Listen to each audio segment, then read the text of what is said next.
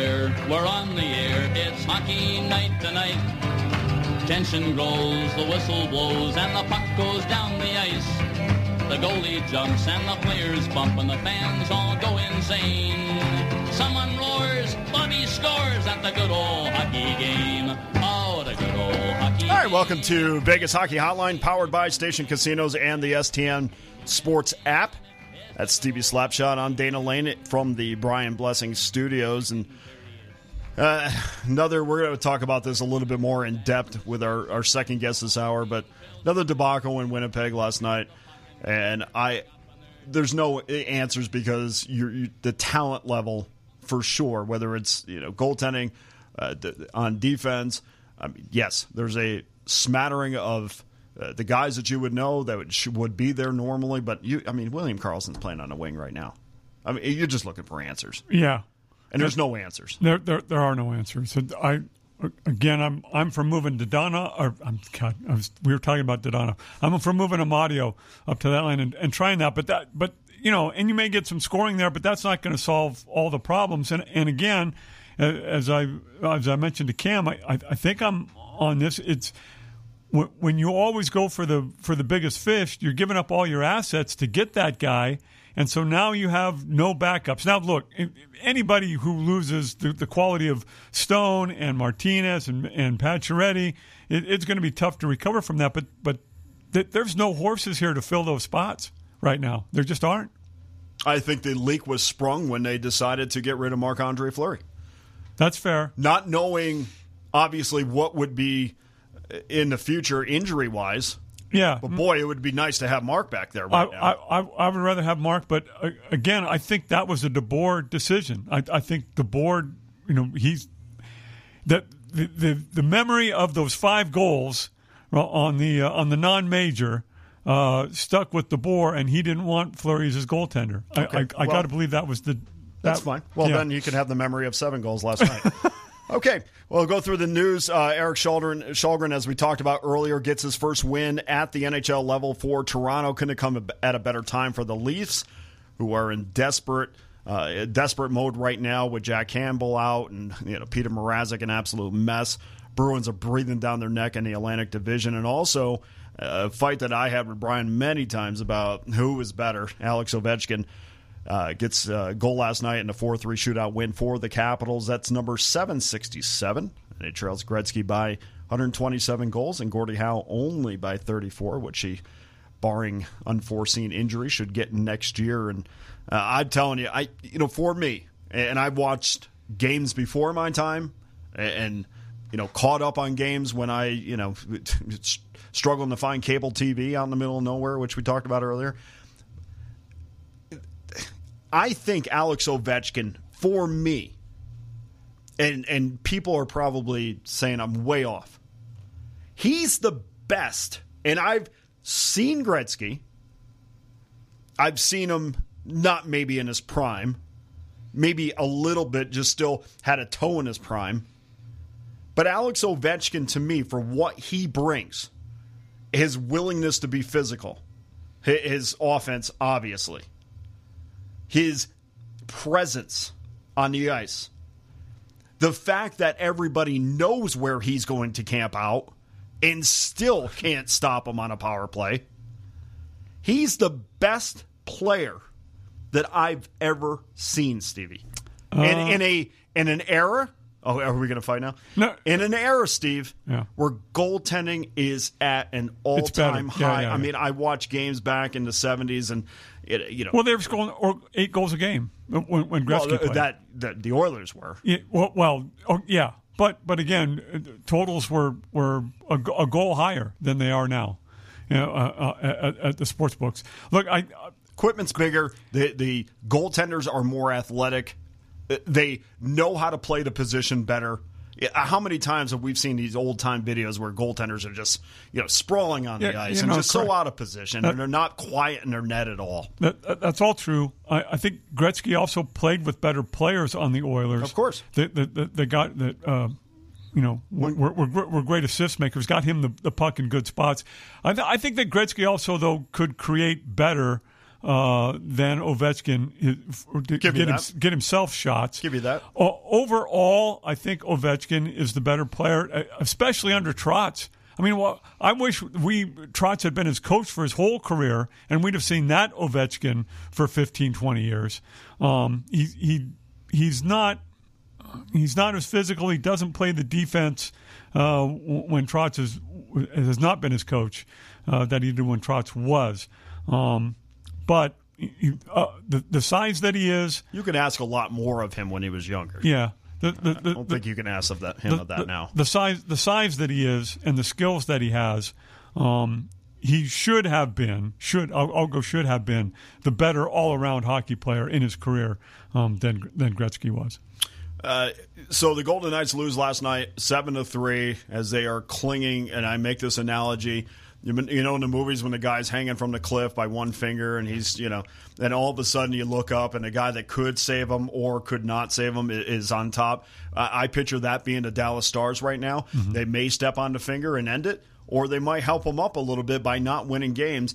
Either way, Vegas has to find a victory. But other teams, we talk, talk uh, about the Arizona Coyotes you know, a team that, you know, we left them for dead. And Yeah. now they are absolutely not only competitive, they're winning games. They're putting pucks in the back of the net. To talk about the Coyotes a little bit more, I'd like to welcome in my good friend Scott Strand, who created Ice Times Hockey Southwest, covers the ACHA, Division One hockey, and the NHL with uh, NHL emphasis on the Coyotes. And Scott, where are you right now? Because the story behind that is every time I talk to you, buddy, and I, I talked to you for an hour and a half last Friday, you're out in the middle of nowhere, and I, I mean, where where could you possibly be right now? Well, Dana and Stevie, the uh, well, first of all, thanks for having me on. But the um, the fact of it is, my alarm went off at 4 a.m. and I left Denver, Colorado at five, and uh, now I'm just outside of Lincoln Of on my way to. St. Paul uh, for the NCHC Frozen Face-Off. Man, you are. Yeah, I, I, just to give you background uh, on on Scott, and he's got a wonderful staff there. Stephen Marsh, we've been friends for years. Uh, I mean, you have a passion for this sport, and I and I have you on to talk about the Coyotes. But man, you were just at the ACHA tournament in St. Louis. Uh, you're you're off again to another tournament. I mean, you have a passion for this sport. That's what I love about you. It's not about putting a spotlight on Scott. It's about putting a spotlight on uh, on on the sport of hockey in leagues that people might not be too familiar with. But you know, this is like a passion project for you. Uh, that someday, hopefully, with your, your future dreams, is going to pay off big, and you're going to be in a penthouse with your with your lovely lovely wife at one point. That's the hope. Um, yeah, it's. Uh, I, started it seven years ago, Dana, because uh, I, I knew ASU was getting an NCAA team, and I knew with the media in Arizona they wouldn't get uh, much coverage, and they don't. So uh, I wanted to put a spotlight on the players and, and try to get some uh, respect for the NCAA program, who now has a new tenant, by the way. Oh yeah, exactly, and that's not official yet, right? I mean, is it today the announcement? Um, for who? Uh, I'm sorry, were you talking about Lindenwood going to Division One? No, no, no, no. I, that, that's coming up on Monday. But I was talking about uh, Arizona State and their new tenant, the Arizona Coyotes. Oh yeah, of course. well, let's get into that a little bit because our conversation was so interesting last week. I said, you, you know, you got to come on and talk about this, and everybody thinks, oh, you know, the Coyotes are going in to play with Arizona State. This is going to be fantastic. What a relationship this is going to be. Uh, great for Arizona State, and they're going to be, you know, kind of the uh, little brother to the Coyotes, but. That's not the case there. I, I'm guessing between Arizona State and and the Coyotes. No, yeah, absolutely not. Um, the Coyotes ended up at Arizona State's new facility, which, by the way, is not even done yet. It won't open until uh, June or July. Um, but they ended up there basically on poor planning. Uh, they were in, uh, convinced that the city of Glendale would let them back into Gila, Gila River Arena uh, if if and when things came to push came to shove type thing. And uh, that just wasn't the case. The uh, city of Glendale made up their mind they were done dealing with the Coyotes. They're done dealing with hockey. Matter of fact, they're remodeling Gila River Arena in about a month uh, as soon as the regular season is over to uh, make it a concert venue because they think they can make more money in uh, 40 concert dates than they can in 41 home games of the Coyotes. And it's a terrific venue. Uh, I've been there me- Oh, numerous beautiful. times. I mean, I don't think people understand how how nice it is. And I mean, it literally is like walking in to a movie theater. You know that feel when you walk into a movie theater and, and you're kind of, oh, this is this is cozy. I mean, excluding for the seats that go back, I mean, it is a really great arena. Unfortunately, nobody goes to see it. And I uh, have this argument, Scott you know, I know the I know it's the NFL and I know it's less games, but people, you know, the Cardinals haven't always been great, and they still found a way to get to that stadium. And by the way, it's in the same parking lot, so I don't understand. Is it just because of their lack of success? Is it because of where they are? Uh, and now, uh, why is it the NHL seems so unwilling to move them? Uh, Is it because of market size? What is it? uh, that the NHL is saying, "Hey, well, we're going to really make sure that you stay there." Uh, it's not something they did for a lot of other franchises when they moved. No, um, it, it's basically this thing. If they'd have built that same Gila River Arena um, in Scottsdale, in Old Town Scottsdale, they'd have a T-Mobile. Uh, it would be fantastic. There would be, uh, you know, street traffic. There'd be stuff around, and Gila River has stuff around it. The problem with it is the hockey money in Arizona is all on the east side, and you're not going to get the corporate people to uh, to go over there during the weekdays. And if you're winning, they'll go there on the weekends. But if you're not winning, there's just too many other choices in Arizona to uh, save a 45, 50 minute trip. And if there's an accident on one of those freeways, now you're on the city streets and it becomes an hour and a half. So uh, it was a poor choice uh, to build it, but you have to understand why it was built there in the first place. The owner at the time owned that land, and he wanted an anchor for his mall, and uh, that part of it worked. He made a ton of money. Then he sold the team. Then he sold the building, and he got out of it. In the end, Scott, does, uh, the Coyotes end up staying in Arizona? It seems like you know the the the, the government, uh, the, the bureaucracy there is fighting to, to, to keep them there. But you know, if attendance isn't you know better uh, here going forward, uh, is is it possible for them to stay? It's possible for them to stay, but they uh, they have to find a permanent home. Um, where they want to build in Tempe, it's a beautiful spot, right near the airport, right near the uh, quote unquote Tempe Town Lake. But the problem with it is that land is uh, an old maintenance yard for years for the city of Tempe. So before you can even start to work on it, you got to excavate, get all of it approved by the EPA, which could take a year to two years and a bunch of money just to do that. Then you got to build on it. And uh, the second problem is the Coyotes have not been, um, just to say this politely, the best of tenants uh, anywhere they've been. Um, and because of that, over the last decade, uh, there's very few places that are willing to trust them. And this is a big venture. Uh, Alex Meruelo is planning on not only uh, uh, a hockey rink, but a practice facility, hotels, restaurants, all under his watch, if you will. And I believe he thinks his sports betting venue is uh, is going to be the savior for him. And I'll be honest with you, I don't know.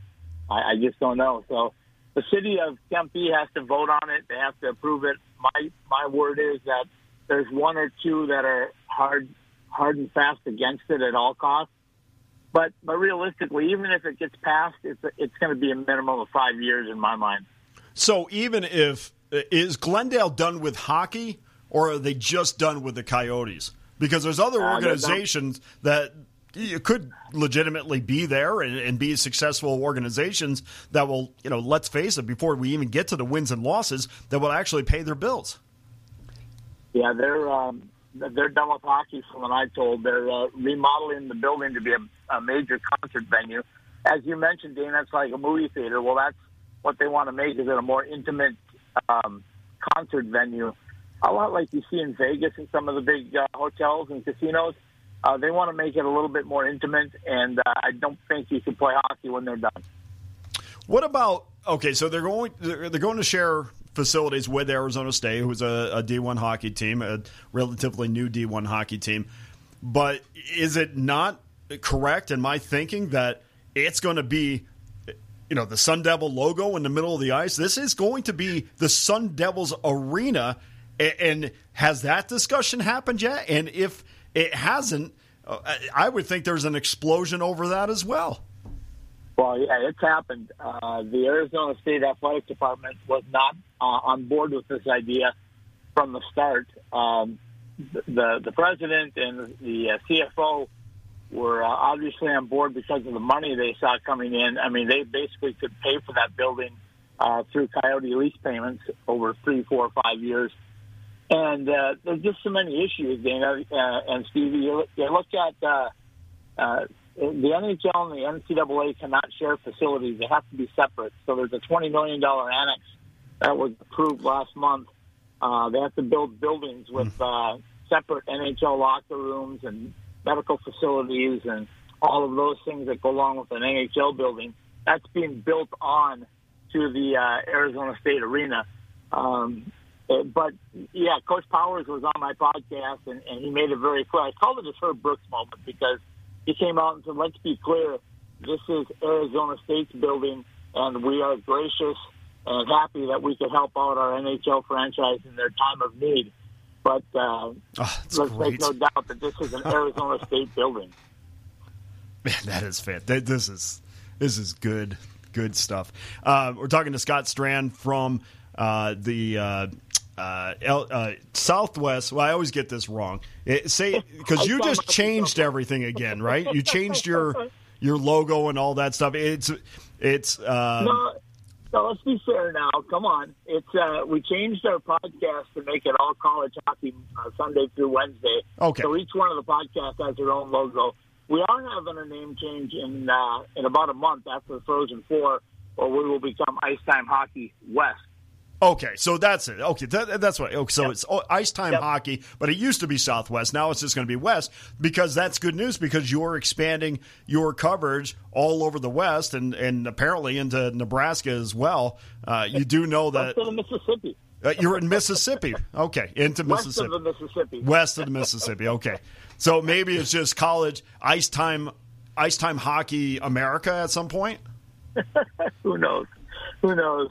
Uh, I love the game. I love uh, places that are adding the uh, the sport. Uh, I'm thrilled at the fact that uh, Lindenwood is making their announcement on Monday.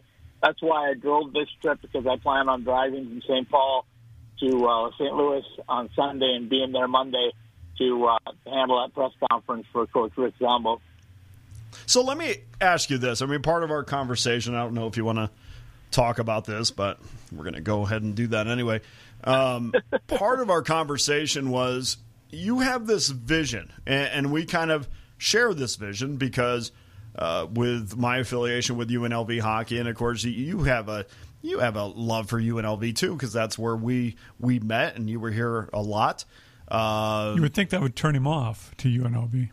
those are always funny jokes, Steve. Those are always those are always well well timed. Um, I'm not sure, you know. I mean, despite all that, I've also managed to fool him for years. Um, you have this vision of potentially having a conference one day, or starting a conference, or at least moving that forward. And I've always said, look, you, you know, look, I, I talk about ACHA hockey all the time. People are like, eh, eh, move on.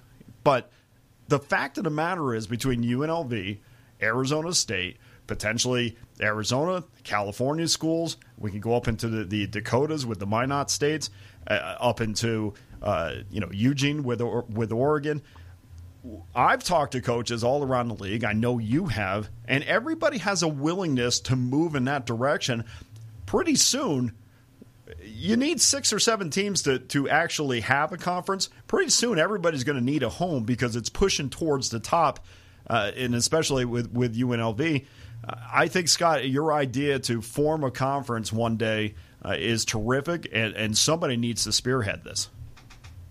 Yeah, I totally agree with you. Um, right now we have uh, the two Alaskas, which are independent. One played this year, Fairbanks. The other one was resurrected this summer uh, in Anchorage, so they'll both be back at the NCAA level. We have Arizona State, which is an NCAA independent.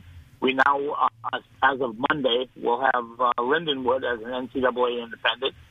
Augustana in Sioux Falls, South Dakota, is coming on board in 2023. Uh, they will be an independent at least to start.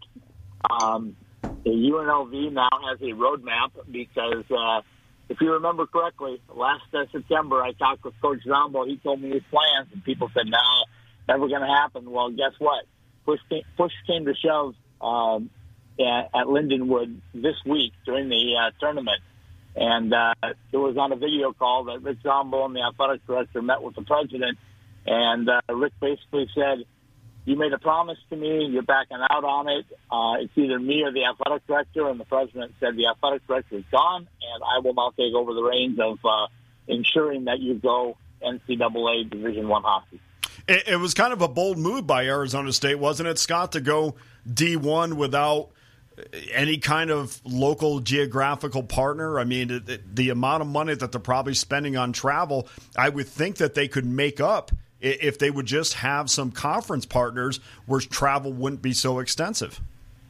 Well, they looked at it this way, Dana, and, and next year will be a big, big uh, indicator of how successful it'll be. They have 24 home games next year, which, uh, as we talk about the Coyotes too. Oh, so it's come to us. come to us and play. That, exactly, and everybody wants to do it. Greg Powers has a waiting list because everybody wants to come to the desert in the summer. So uh, he's got big. All the Big Ten schools will make a trip out there either this year or next year. Um, he's got uh, you know plenty of teams to play. That's not ever, and that was never going to be an issue. But once they get their new facility, like uh, they had 20 home games this year, they're going to have 24 next year. Um, so they're they're fine with that, and I think that's why they felt they could make the jump. Plus, of course, they had a, a large donor that put the money up, and that helped. Yeah. so, so uh, but anyway, yeah, that's why they felt they didn't need a travel partner. And they also knew they had uh, non-conference games of Denver, Colorado College, and Air Force, which are just a hop, skip, and a jump by right. airplane. So where is UNLV at this point in, in, your mind? I mean, it seems to me you have to prove yourself on the level that they're at at the ACHA level before anybody will kind of sniff in that direction as far as going Division One. I think they're really. I mean, obviously they went to the Final Four this year. Unfortunately, they lost, but I think they're really, really close. And, and, to me, the the cherry on the top is winning a national title at this level, and then saying, "Hey, we have nothing else to prove," just like Lindenwood just did. Uh, and the second part of that is, you know, with that tournament, that St. Louis has a terrific facility. I mean, absolutely, it was a great place to have that. Uh, we've seen this tournament come out west before uh, little success. But boy, is this not a tournament that is made for Las Vegas at some point? Oh, absolutely. Next year it's in Boston. It's going to be awful because it's hard to get to Boston from most of the places. Expensive to get to Boston, but uh, they're going to have it there. Everything in Boston, I hear, is uh, kind of expensive. so, um, and, and tightly quartered, where you, uh, you know, it's a it's a bustling city on the East Coast. You know that. Um, so it'll be interesting. But yeah, Vegas would be a perfect spot for it. Um, so who knows? I, I, I predicted, Dana, as you know, that uh, I thought it would be UNLV and Lindenwood. I thought Lindenwood would win in overtime or multiple overtimes, and then I said Lindenwood makes a jump this year. UNLV proves that they can get there, and uh, next year we'll have maybe the championship year, and uh, we'll make the jump after that. So, fingers crossed. Let's hope that's what happens. Yeah, I think this was the one final ingredient that the that the team needed. Uh, you only graduating three seniors. I think it's the one final ingredient that this team needed to say, okay, now we really have a taste of what it takes. Uh, they, you know, first round exits. They've had second round exits before, but now never this deep into the final four. And I think they really got a taste of what big boy hockey is with Lindenwood, uh, and certainly the night before. Um, Scott, we appreciate uh, your time, uh, my friend, and safe travels. And good luck with everything with the conference because I know that that's something that hopefully uh, we can work on together. And like to thank uh, you and Stephen Marsh for bringing the sport of hockey at, at this level uh, to everybody's ears. And I, I think this sport and this league is growing. Absolutely, it is. We appreciate it. And uh, anytime you need me, I'm here for you. You know my number. All right, buddy. All right, that's Scott Strand. Up next on Vegas Hockey Hotline, Mitchell Clinton, who is a Winnipeg Jets broadcaster on Jets TV. We'll be back.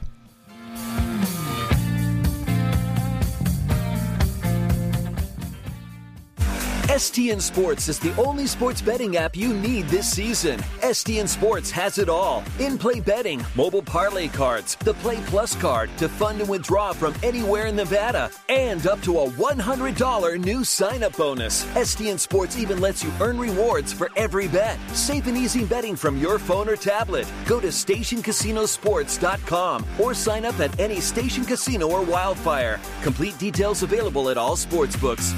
Oasis Bar and Grill at 4955 South Decatur near the corner of Trop has been totally renovated. It features incredible food with a kitchen that's open 24 7.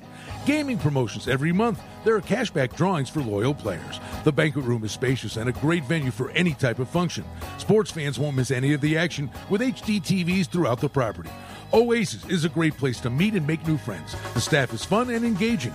Get in on the fun with great food, great drink, and gaming promotions at Oasis Bar and Grill, 4955 South Decatur. Experience the thrill of the grill. John Smith Subs is home of the famous steak bomb and other premium deli subs with grilled to order marinated sirloin steak, grilled chicken, farm fresh veggies, and delicious bread baked daily. Our subs are making a name for themselves with quality and flavor. Add an order of piping hot french fries, and you have a meal you can't get anyplace else. Experience the thrill of the grill at John Smith Subs. Visit johnsmithsubs.com to find a location near you. Hey, Golden Knights fans, I'm attorney Adam Kuttner. I'm proud to be an official partner of the Vegas Golden Knights. We're giving you the chance to play at home along with the Golden Knights to win home game tickets through our Power Play giveaway. Each time the Golden Knights are on a Power Play, we'll pick one of my Twitter followers who tags me on Twitter with the hashtag Adam Kuttner Power Play. And when the Golden Knights score, that lucky fan wins tickets to the Fortress. So make sure to follow me on Twitter. Go Knights, go! Calling all Vegas Golden Knights superfans for the Terribles Game Day giveaway. During all of Vegas Golden Knights home games, visit any participating Terribles location, make a qualifying purchase, get a scratch card in or on the Terribles app, and you could win a $1,000 Golden Knights shopping spree.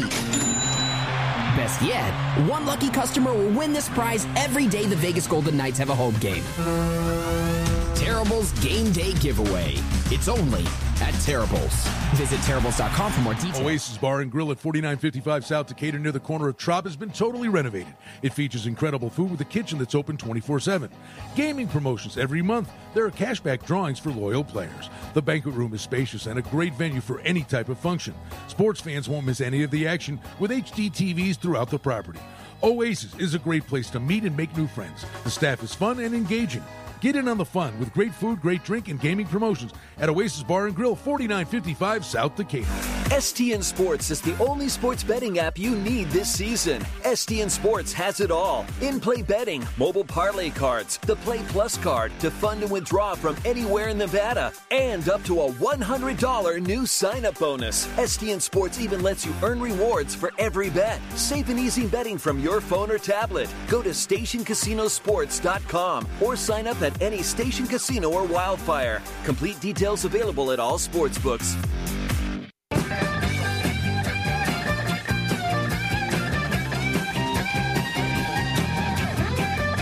All right, welcome back to Vegas Hockey Hotline. I'm Dana Lane along with Stevie Slapshot, brought to you by Station Casinos, powered by the STN app. Changed it up a little bit there. Ah, I like that. Man, this it is fantastic. I, I went a couple weeks ago and uh, I loaded it up and I thought, wow, this is this is better than, than what I had. So obviously, I, I'm very happy with um, what they've pro- provided for me as far as the app is concerned. Packed with options. Well, it is. Yeah, it, it is. I mean, even when you're you're playing in game, you can actually choose the amount of points that you want, not just the preconceived. Hey, this is what the number, the in-game number is now. If you want a six, this is what you're going to pay. You know, a little bit more on the juice. If you want a better number, you know how that goes. But yep. All right, another debacle last night in Winnipeg for the Vegas Golden Knights, and you know, Steve, I don't think it's anything more than they're doing the best they can with what they have. Yeah, that's I. I don't think this. There, there are times where I could say, okay, there's a there's a lack of a little bit of a lack of effort. We see a lot of reaching with the sticks, not Mm-hmm. being in position, causing you know. I mean, you a, skilled forward is going to beat you putting down a stick any day, which we saw last night. That sort of thing. Bad goaltending last night, which just furthers the point that Brossoit will never be the guy that we would that, that Vegas would lean on when they go into the postseason. Uh, on the line right now is Mitchell Clinton from the uh, Jets TV and NHL.com, and you know, watching that game last night, I, I kind of felt for Vegas because if I'm the Winnipeg Jets, I, I looked at that game and said, man, we have to win this game. Uh, it is very important as we're trying to track down the Knights. And here they are, a wounded animal right in front of us, and they, and they certainly did that last night. Yeah, hi guys. Uh, it's it's been interesting because you know, you look at the goals that the Winnipeg Jets scored last night, and you guys talked about, you know, sticks in, in lanes and, and trying to, to stop some of the, the offense that the Winnipeg Jets were producing. You know, you, you look up and down the Jets lineup, and of course you're going to see guys like Kyle Connor and Nikolai Ehlers and, and Mark Scheifele. Those guys are going to jump out. But the goals that the that the Jets were getting last night on just you know wrist shots going off the yeah. bar and in or short short side high, those haven't been going for for Winnipeg for the first half of the season. It's been a lot of you know, get pucks to the net and you try to get second chance opportunities. I think it's still a priority, but for the longest time, like I remember um, prior to the All Star break, we were talking about uh, Mark Scheifele a little bit, and just the fact that man, like where like he's getting all these chances, pucks aren't going in for him. His shooting percentage was somewhere down around ten percent. His career is like sixteen or seventeen, and then all of a sudden, it just kind of seems like it all kind of came together last night. Now Scheifele, of course, is up to 23 on the season, so he's rolling right along, kind of right on pace with where he would normally be. But I just found that every single goal that the Jets seemed to get last night were ones that they weren't necess- that weren't going for them at the start of the year. Um, so I think Vegas kind of ended up in a in a tough spot because it just seemed that every member of the Jets was feeling it last night. They're riding a little bit of momentum. They're six two and one now in their last nine games, and that's been a big reason why all of a sudden, you know, you if you're the Golden Knights, you're looking over your shoulder, and the Winnipeg Jets are now only two points back. Hey Mitchell, you mentioned Kyle Connor. That it's kind of expected. Kyle Connor, to me, is the best player in the National Hockey League that no one talks about. He gets lost in the shuffle. All the guy does is score 30 yeah. goals every year. It's fourth in goals. Yeah. Nobody knows know. him. And, and and no one, I, I imagine he gets a lot of uh, a talk up there in Winnipeg, but, but in the National mm-hmm. Hockey League, nobody talks about this guy.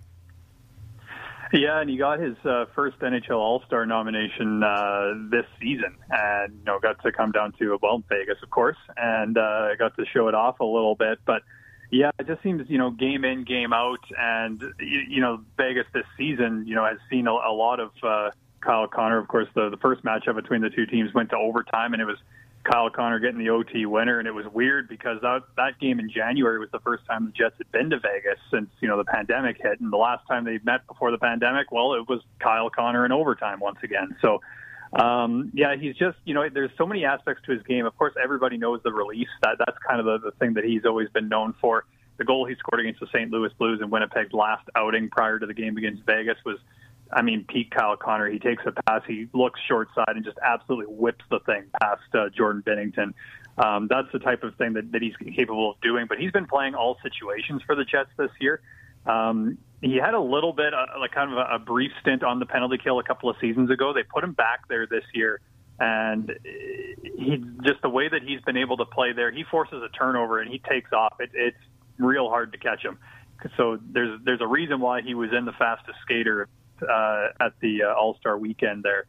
So he's doing it with his uh, with his shot. He's doing it with his feet. Um, but at the same time, you know, the Winnipeg Jets interim head coach Dave Lowry's always kind of said, you know, we want to be a team that's tough to play against, but he doesn't expect Kyle Connor to go into the corner and get the puck back the same way Adam Lowry does. You know, he's not going to throw 11 hits in a game like Lowry did last night.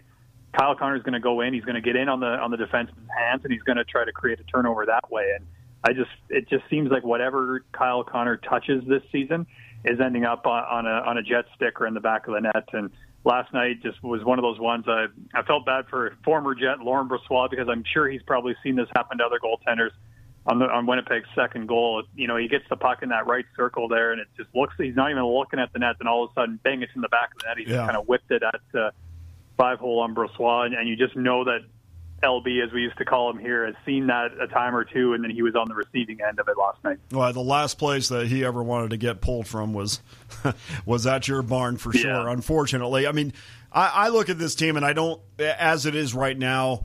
you know, Darryl Sutter still. I watched his press conference last night. Still calls this team, you know, the best on paper. Them in Edmonton uh, in the in the conference. Um, certainly not at this point, but I, I, think there's two things going on. I don't think there's a work ethic uh, problem. Uh, we've seen the, the, Golden Knights, you know, since the beginning of the year, have allowed the least amount of first period goals, so they're coming out, they're ready to play. Uh, this is not a, a, team that, like in the first ten minutes, we saw it last night against Winnipeg. I mean, they. You know, weren't lighting it up themselves, but certainly playing well defensively enough where that that third opportunity for the Jets in the offensive zone wasn't you know getting to Brossoit, and they played well uh, from that standpoint. But I think for me, the difference is when you have young guys up, when you have a team that basically is the Henderson Silver Knights in many ways, you have guys on the ice that are thinking, and they are they get the puck on their stick, and they're not immediately making a decision. There's too much thinking in all three zones, and until they get from that point to allowing their natural ability and instincts to take over, this team is going to have difficulty. Uh, on, either they're going to figure it out or they're going to have to wait to get healthy. I'm not sure which one's coming first. Yeah, and I remember back in uh, 20, I believe it was the 2016 season, kind of coming out after the Winnipeg Jets had drafted Patrik Laine. It was kind of a shift that the Jets made that they they were going to go young and they were going to. There's a reason for it. It's because unfortunately the only way that that young players can really get comfortable and get rid of that, you know, split second of thinking that they're doing on the ice is reps, and it's just it's repeated over and over and over again and you know, and even then, sometimes, you know, you can have a situation like Alex Pietrangelo, a fantastic defenseman in the National Hockey League, makes one misread, and all of a sudden Blake Wheeler's in, in and opening the scoring, right? And well, it really I would echo. Um, doesn't it cause everybody else to think too, Mitchell? I mean, doesn't it cause uh, when you know that there are spots on the ice that you have to cover because of inexperience? Doesn't it make the players like Pietrangelo, who has experience, doesn't it also turn him into a thinking hockey player as well? Yeah, I think you're. It, it's kind of you know from the forwards back, but then also in your defensive zone out, right? Like there's always a situation where you know if you have maybe a veteran guy in a certain position and you know that as a defenseman, you know you're you're like okay, you know if I put it here, more more likely than not he's he's going to win this puck battle or he's going to get the puck and put it here or something like that. Whereas when it's a younger player, you don't necessarily have those reps with them, and that's why it's it's so important. And you don't necessarily, even though these guys, you know, practice, the, the schedules are so condensed for all these teams in the second half of the of the season. There's not as much practice time. Like the Winnipeg Jets, this is kind of their first couple of days off between games in, a, in quite a while.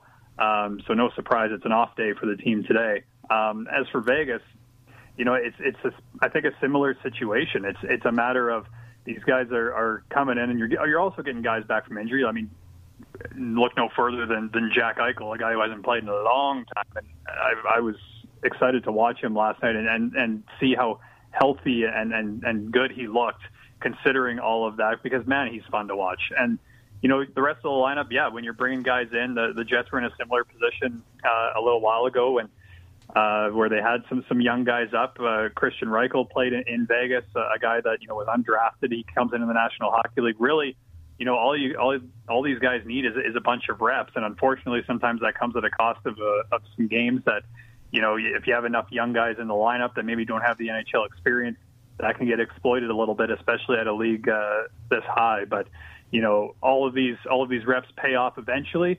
It's just uh, it sucks in, in the present time when when things aren't uh, quite bouncing your way. Because I, I I would agree with what you said initially. You know, that opening ten minutes, Vegas looked quite good, and you I mean you look at the uh, the numbers of, in terms of shot attempts over the course of the game. Yes, the Winnipeg Jets built the lead, so maybe they backed off a little bit, but Vegas certainly seemed to be doing a lot of good things. But Connor Hellebuyck's play, I think, throughout the contest is something that doesn't really get talked about a whole lot because the Jets put up seven. But he made it some big stops uh, throughout the contest, especially in that first period, to keep Vegas at bay.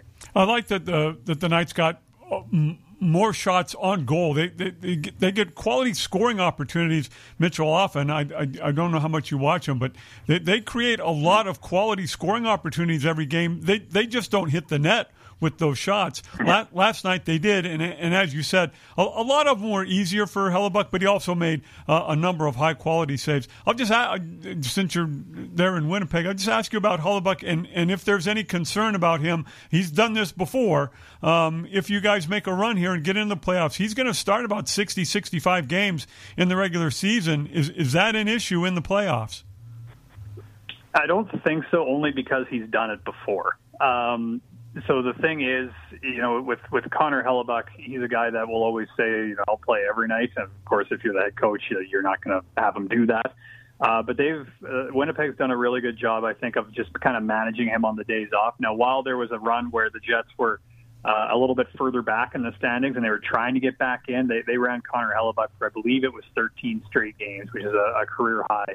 And then you know he, they went into a back to back and and they were able to get. Uh, they got Eric Comrie in goal, and Eric Comrie's had a had a sensational season. His first really as a full time backup in this league. He's won each of his last four starts, and you know I think that's been able to to give Connor Hellebuyck a bit of rest. But the other thing that they've been doing, even if you know the maybe the Jets were were practicing today, Connor Hellebuyck might have just taken taken the day, did did something off ice or whatever, and then he'll come out for the morning skate, go through his routine. They've they've done everything that they've could that they can over the last little bit to really try to manage that because, yeah, like, like you said, it's, he's on pace. I think he's leading the National Hockey League and starts with 50 or 51. He's probably going to get up into that number, like you mentioned, uh, especially as over the last 20 games or so here with the Jets still having to push. They've still got to make up some ground on some teams that have some games in hand on them as well. So every game being so important for the Jets, um, I would expect, you know, Connor Hellebuyck's going to face a lot of work. But at the same time, I think his experience in handling that that workload is uh, is going to help him. Um, but when it, when it comes down to it, as, as Dave Lowry said, you know, we've put ourselves in this position. We're the only ones that can get ourselves out of it, and Connor Hellebuyck's going to have a big uh, role to play in that. Dana Mitchell. The other thing I noticed last night, the, the Knights just handed uh, Winnipeg the blue line. There, there, no one got stood up. Hmm. Uh, uh, they, Even they were, when they went through it, it, there was plenty of space to be had after they accessed the offensive zone. And I don't know if that's experience of the guys that are, or the inexperience of the guys that are on the ice, or if it's you know McNabb and Martinez especially being out, and then. Um, Pietrangelo, the other guy that, that, would do that. I mean, he's getting so much ice time now; he's gassed. Did was there any comments mm-hmm. after after the game, Mitchell, about how easy it was for the Jets to get into the offensive zone? Not in particular, uh, but what I would say is that for the Winnipeg Jets has been a priority, but it starts in their own zone. What what they've been doing a lot better over the last little bit here has been um, breaking out a lot cleaner. And when they're able to do that, they're able to generate that speed through the neutral zone that makes them so much to handle. Um, earlier in the season, and we talk about you know uh, players getting used to each other. I think this D corps that added Brendan Dillon, that added you know Nate Schmidt, a guy that you guys are quite familiar with. I think there was some some adjustments, and then there was injuries too. So I think they're now at a place where they're a little bit more comfortable with each other in the pairings, and they're able to you know make these reads, make these plays, and uh, get out of their zone a lot quicker and a lot cleaner than they were maybe earlier in the season when things weren't going as well. So I think yes, you know, if you had a little bit more of those experienced guys on the back end, like you like you mentioned, and you know, Martinez is a big one to, to not have uh, out there for for Vegas. So uh, I think it's a little bit of a combination of both.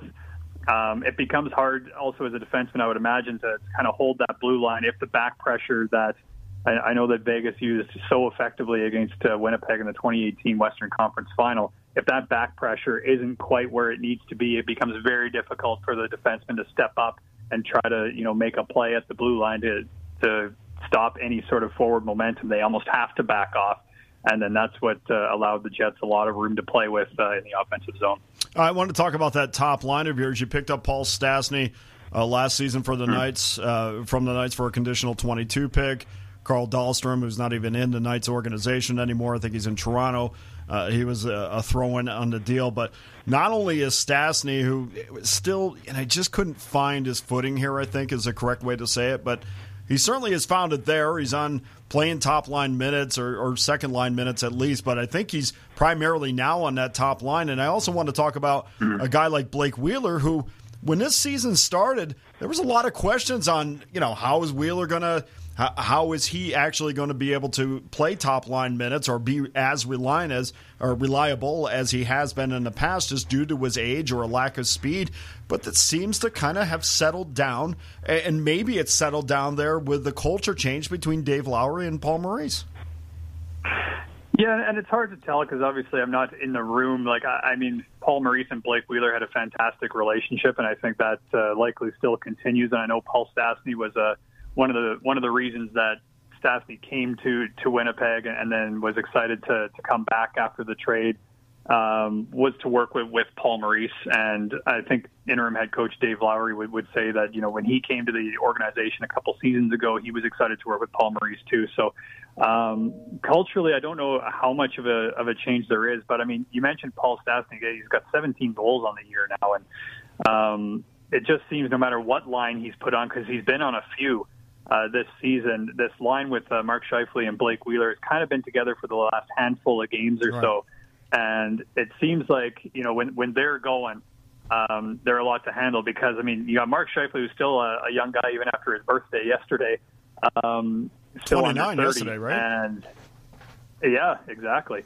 Um, so I mean, you got him in the middle of the in the middle of things. But what Paul Stastny I think really brings to that line is another option at center because you know Mark Scheifele's right-handed, Paul Stastny's uh, left-handed. They're able to kind of work off each other on the strong side, and Paul Stastny's face-off percentage over the last number of games has just been sensational. And then you look at last night; he was a measly 91% in the draw for the face-offs that he did take. So I think that's a big asset for the Winnipeg Jets. There, he's done a little bit of penalty killing as well. Uh, for the Winnipeg Jets uh, in that regard as well. In terms of Blake Wheeler, yeah, he had a, a tougher start to the season where he had scoring chance after scoring chance after scoring chance, not unlike a lot of members on the on the on the Jets early, and it just wasn't going for him. I mean, he had six or seven breakaways, and he was stopped on every single one. And it's almost like, and I think he said, you almost just shake your head at it, and, you, and he sarcastically said, you you forget what it looks like when the puck goes past the goalie for once. But then there was a game in Vancouver, and this was just prior to his uh, injury that kept him out for 19 or 20 games, or close to six or seven weeks where he scored his first goal of the game, assisted on two others, and basically could have had a hat trick in the first period. The way he was playing, it was uh, he called it his best game of the season. The coaching staff called it his best game of the season, and then he gets hurt in the third period, and he's out for six or seven weeks. So he kind of he came back from that injury and really has kind of seemed to be picking up from where he left off. He's up to nine goals on the season now, which you know obviously for him, I think he expects more offense out of himself, but at the same time, you know, his assist numbers starting to creep up again. Um, he's already, you know, he's one point shy of surpassing the the amounts he had from the shortened season last year in terms of points. So he's kind of right back on where where he kind of expects out of himself.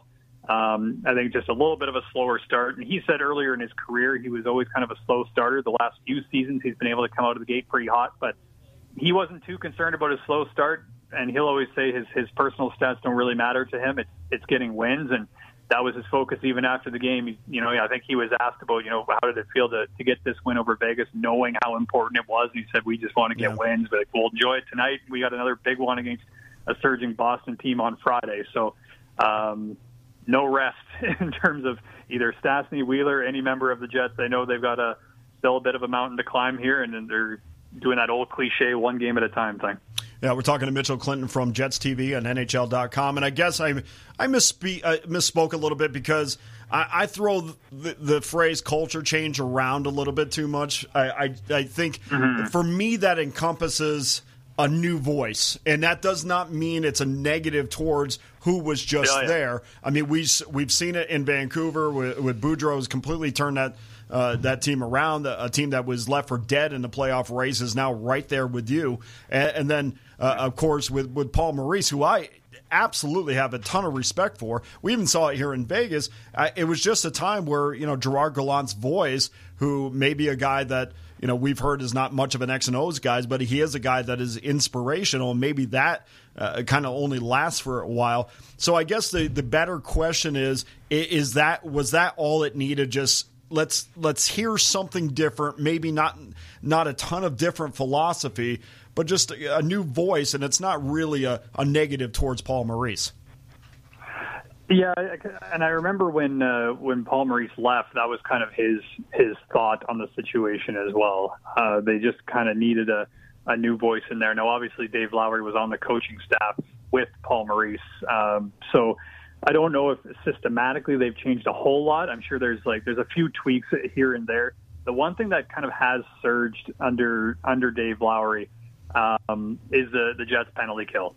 Now they they give one up to, to Vegas last night, but since mid December, so Dave Lowry took over officially on December 17th. I believe since then their their penalty kill has been top 10 in the National Hockey League, but they had such a tough start on the PK to the year that they were hovering, you know, in and around 31st and 30th for the longest time. But you look from mid-December on, you know, prior to this uh, last kind of four-game stretch where they've they've given up one power play goal every game, but um, prior to that, you know, they were I think inching towards fourth in the in the NHL over the course of that you know mid December to present span. So I think that's probably been the biggest change I've seen in the Winnipeg Jets is their confidence on that uh, on that penalty kill. And I mean, you guys saw it last night. Uh, Adam Lowry's shorthanded marker, the that kind of closed out the scoring. That's a breakaway that he's seen a bunch of times over the last probably month it just seems that whenever the Jets are on the penalty kill, it's either Kyle Connor or it's Adam Lowry that's kind of forcing this uh, this turnover, and they're going back the other way. Um, so if I had to point to an area that maybe was uh, improved to a certain extent under uh, under Dave Lowry, I would definitely look at the penalty kill. But I do know that that was something, and he's mentioned this as well. That was something that uh, they kind of had a mindset shift uh, in the game against Seattle, which was about ten days, I believe, before uh, Paul Maurice officially resigned, they kind of went to a little bit more of a of an aggressive penalty kill instead of being a little bit more passive and trying to take away shooting lanes, they just tried to take away time and space, and it really has uh, worked out for them. Yeah, he certainly turned on the Jets to get that last goal. Turned on the Jets. Well you like done. that? Yeah. yeah. Well, that's uh, nicely that, done. That's my education coming through. Uh, Mitchell, we really appreciate your time. Five of your next seven games are against teams not in the playoffs, and perhaps when you return to Vegas next, I think on Tuesday, maybe that number will change a little bit, unfortunately, for Vegas. But we do appreciate your time. Look forward to seeing you on Jets TV and NHL.com. Yeah, no problem, guys. Thank you. All right, buddy. Well, that wraps up another day. We'd like to thank Cam Stewart from Sports Grid Network on Sirius Channel 159. Of course, Steve Cofield from ESPN 1100 Las Vegas. Scott Strand from Ice Time Hockey Southwest. Probably is, lost in a cornfield somewhere right uh, now. in Likely, Nebraska. well, yeah, he's probably got steam coming up from his car. I've heard those stories a million times. And of course, Mitchell Clinton from Jets TV and WinnipegJets.com. And of course, we always want to thank our friends over at Station Casinos, Chuck Esposito, will be on Friday. Make sure to download the STN app right now. Tomorrow, we're going to have Paul Stone on to talk about NCAA, the NCAA tournament. Jesse Newell, the beat writer for the Kansas Jayhawks, will be along. And on Vegas Hockey Hotline, poker legend Daniel Negreanu and Brian McCormick, the voice of the Henderson Silver, Silver Knights, will be on. Well, we fooled him again, Marie. We appreciate it for Stevie's slap, so- slap shot. Easy for I knew I was going to screw that whole thing up. for Stevie Slapshot, I'm Dana Lane, hoping everyone has a terrific night. Thanks for listening. Have a great afternoon, everybody. Take me where hockey players face off down the rink, and the Stanley Cup is all filled up for the champs who win the drink. Now the final flick of the hockey stick and the one gigantic scream. The puck is in, the Canadians win the good old hockey game. Oh, hockey game is the best game you can name, and the best game you can name is the good old hockey game.